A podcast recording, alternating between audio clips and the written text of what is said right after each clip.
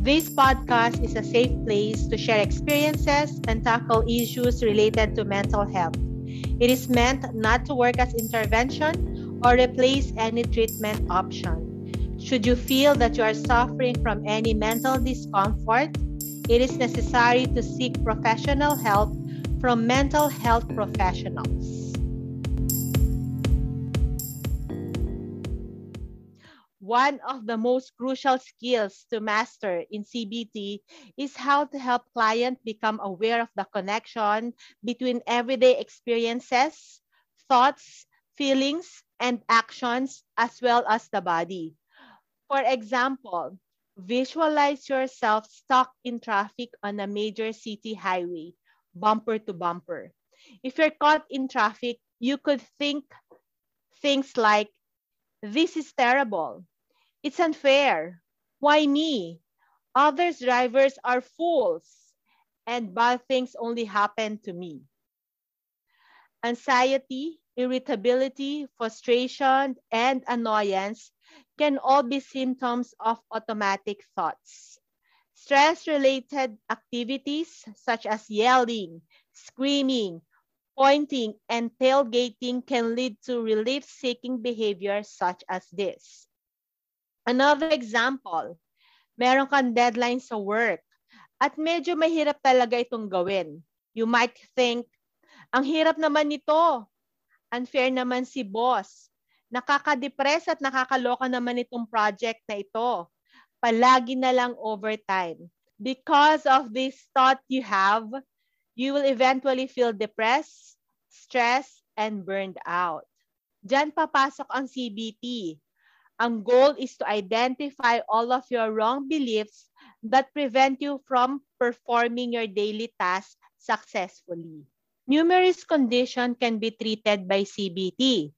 Anger issues, anxiety, bipolar disorder, depression, eating disorders, panic attacks, personality disorders, and phobias. Aside from mental health issues, CBT has been shown to assist people with the following.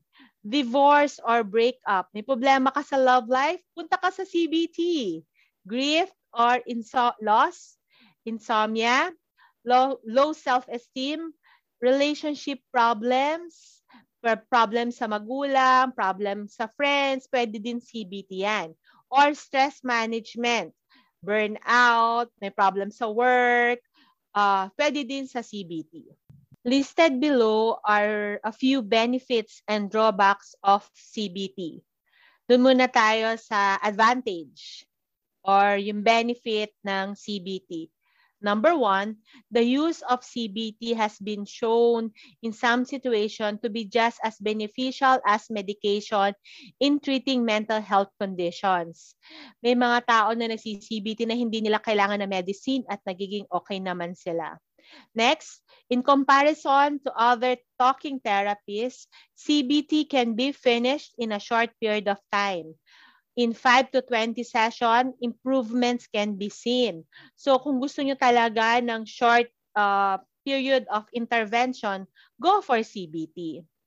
Number three, CBT aims to help you feel better by retraining your thinking and changing your behavior. So talagang tinatarget ng CBT yung thinking patterns mo para magbago ang behavior mo. Number four, because of its highly structured character, CBT can be delivered in a variety of ways, including through group, self-help books, or computer programs. So ang CBT talaga is hindi siya free parang free association na you can say whatever you want. Uh, ang CBT is meron siyang structured questions or program na kung saan susundin mo to. Hindi ka malilito, hindi rin malilito yung therapist mo. Number five, even when your CBT therapy is over, the skills you learn in CBT will help you deal with future stress and issue in a more effective manner. Sabi ko nga lagi, lagi kong sinasabi sa mga clients ko is ang CBT, ang goal nito is eventually ikaw na mismo matutong mag-therapy sa sarili mo. Na every time na meron kang uh, haharapin na na stress o yung mga bagay na kapag-trigger sa'yo, kaya mo na i-handle yung mga, yung mga strong emotions mo na in such a way makakapag-function ka ng maayos. Okay? So yun ang mga positive about uh, CBT. This has been Coach I on the Mind and on Mental Health CBT podcast.